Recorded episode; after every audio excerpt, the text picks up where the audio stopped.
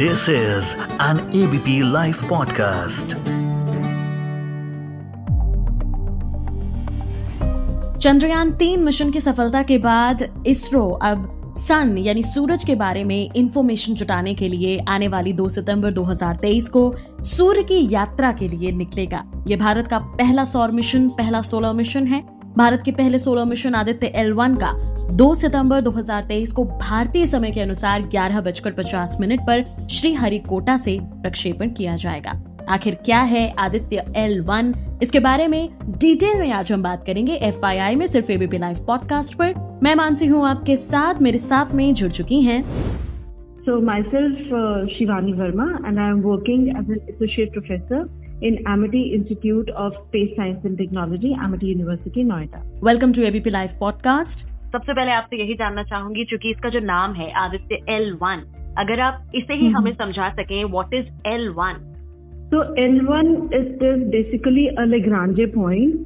हमारे पास Lagrange points होते हैं, उनमें फाइव पॉइंट्स होते हैं majorly, L one, L two, L three, L four and L five.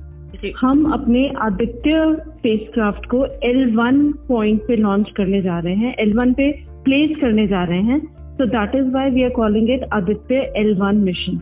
Okay, हाँ, अगर इसके बारे में हम ज्यादा जानना चाहें तो ये एक इटालियन मैथमेटिशियन लेग्रांजे जिनका नाम था, उनके नाम पे ही ये पांचों पॉइंट्स है, Lagrange point. And three body problem होती है, उस प्रॉब्लम को सॉल्व करने के लिए लेग्रांजे पॉइंट्स बने थे। लेग्रांजे पॉइंट्स की विशेषता क्या होती है कि यहाँ पे जो दो लार्ज मासेस होते हैं, जैसे कि इस केस में सन एंड अर्थ है, इनके बीच में जो ग्रेविटेशनल पुल है, that becomes equal to centripetal force centripetal force that is required by a small object to move with them. जैसे हमारे आदित्य को साथ में मूव करना है, तो जो centripetal force required है, that will be equal to the gravitational pull. Okay.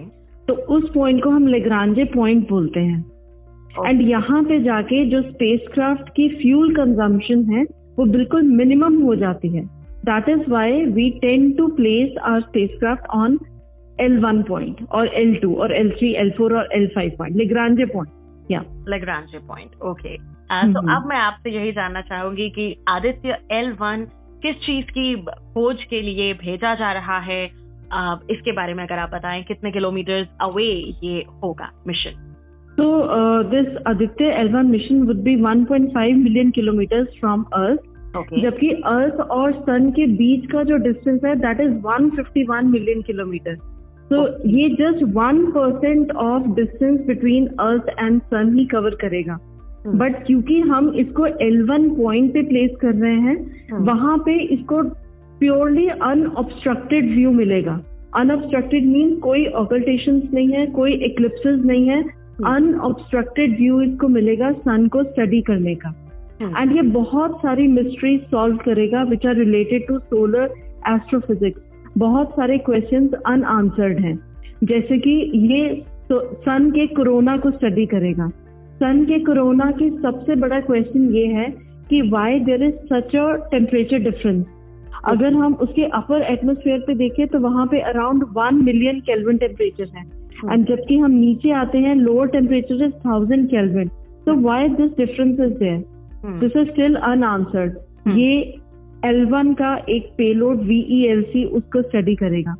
फिर हम सन के फोटोस्फेयर को स्टडी करेंगे, हम सन के क्रोमोस्फेयर को स्टडी करेंगे, देन हम सोलर फ्लेयर्स को स्टडी करेंगे, क्योंकि ये जो सोलर फ्लेयर्स हैं, ये हमारे टेक्नोलॉजी को बहुत ज्यादा इम्पैक्ट कर जाते हैं। So we just want to predict कि ये जो डिस्ट्रप्शंस होती हैं, इनको अगर हम अर्ली डिटेक्ट कर सकें एंड प्रिडिक्ट कर सकें कि ये कब होने वाली है, so that will be of extreme help to us. Okay. Plus solar winds को, solar emissions को, coronal mass ejections, ये सारे parameters को हम study करेंगे। hmm. And our V E L C जो हमारा payload है एल वन mission का, hmm. ये सबसे close होगा coronal का, sun's corona को study hmm. करने के लिए। This okay. is the closest place coronagraph in space till date.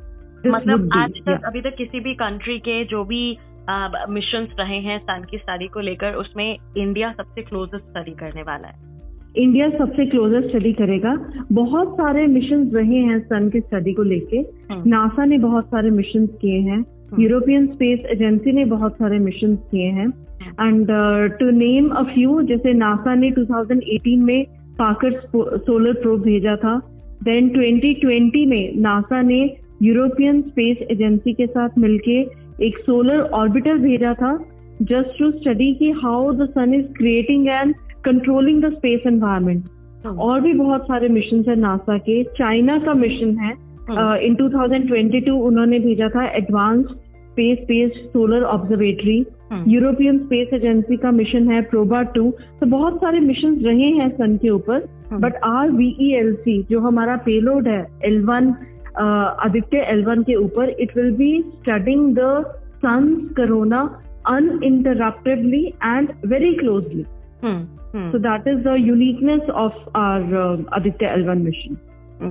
क्योंकि पेलोड का जिक्र भी आपने किया, और चूंकि कहा भी जा रहा है कि आदित्य एल वन मिशन की ये यूनिकनेस भी है, अगर आप हम सबको आसान भाषा में समझा सकें, क्योंकि हम लोग साइंस की, इस एस्ट्रोफिजिक्स की फील्ड से, साइंस की फील्ड से उतना कनेक्टेड नहीं है, कि आखिर ये पेलोड क्या होता है। तो पेलोड होते हैं, जैसे हम आ, कोई भी साइंटिफिक या टेक्नोलॉजिकल इंस्ट्रूमेंट भेजें on board satellite. On board मतलब सैटेलाइट के ऊपर ही हम कोई साइंटिफिक या टेक्नोलॉजिकल इंस्ट्रूमेंट भेज रहे हैं फॉर अ पर्टिकुलर पर्पस। जैसे कि आदित्य एल वन में हम सेवन पेलोड्स भेज रहे हैं, एंड हर एक पेलोड का, हर एक टेक्नोलॉजिकल इंस्ट्रूमेंट का अपना एक पर्पस है।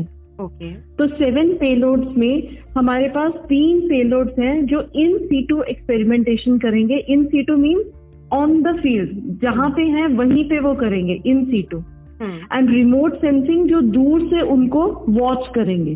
ओके, ये सेवन पेलोड्स हैं हमारे। तो इनमें जो रिमोट सेंसिंग पेलोड्स हैं, रिमोट सेंसिंग जो दूर से सेंस कर रहे हैं, VELC, that is the most important.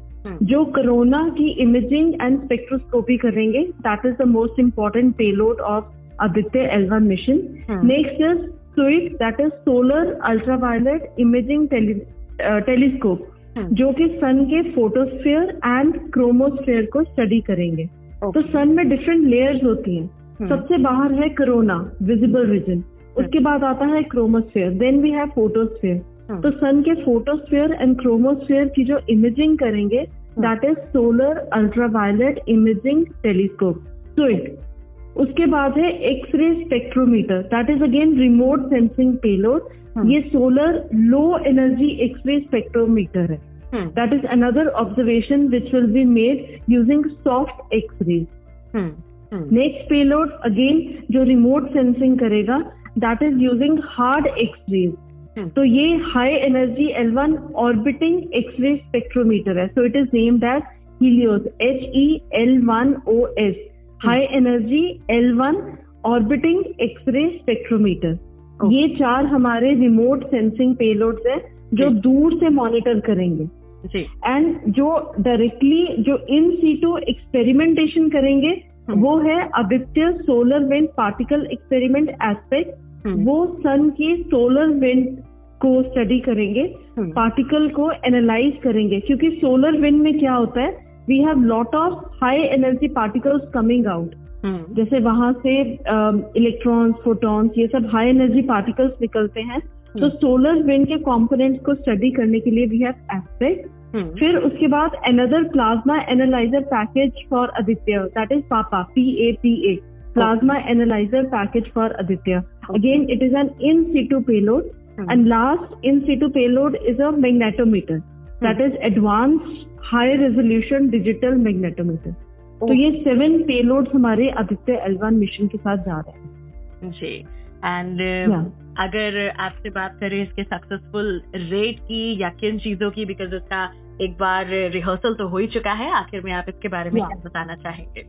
हाँ जी, तो लॉन्च का रिहर्सल हो चुका है, it is successful, and I am pretty sure कि ये मिशन भी हमारी सक्सेसफुल रहेगी, क्योंकि अभी जो इसरो के मिशन प्लान हो रही हैं, they are they are planning it very meticulously. सारी डिटेल्स को ध्यान में रख के ही वो प्लान कर रहे हैं। एंड अभी रिसेंटली चंद्रयान थ्री की सक्सेस के बाद हम बहुत होपफुल हैं कि हमारी आदित्य एल वन मिशन भी सक्सेसफुल रहेगी एंड गगनयान भी जो आगे होने वाली है. Exact. So we wish the very best to ISRO people and to our countrymen.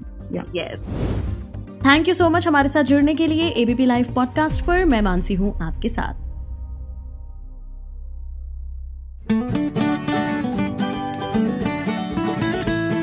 This is an A B P Live podcast.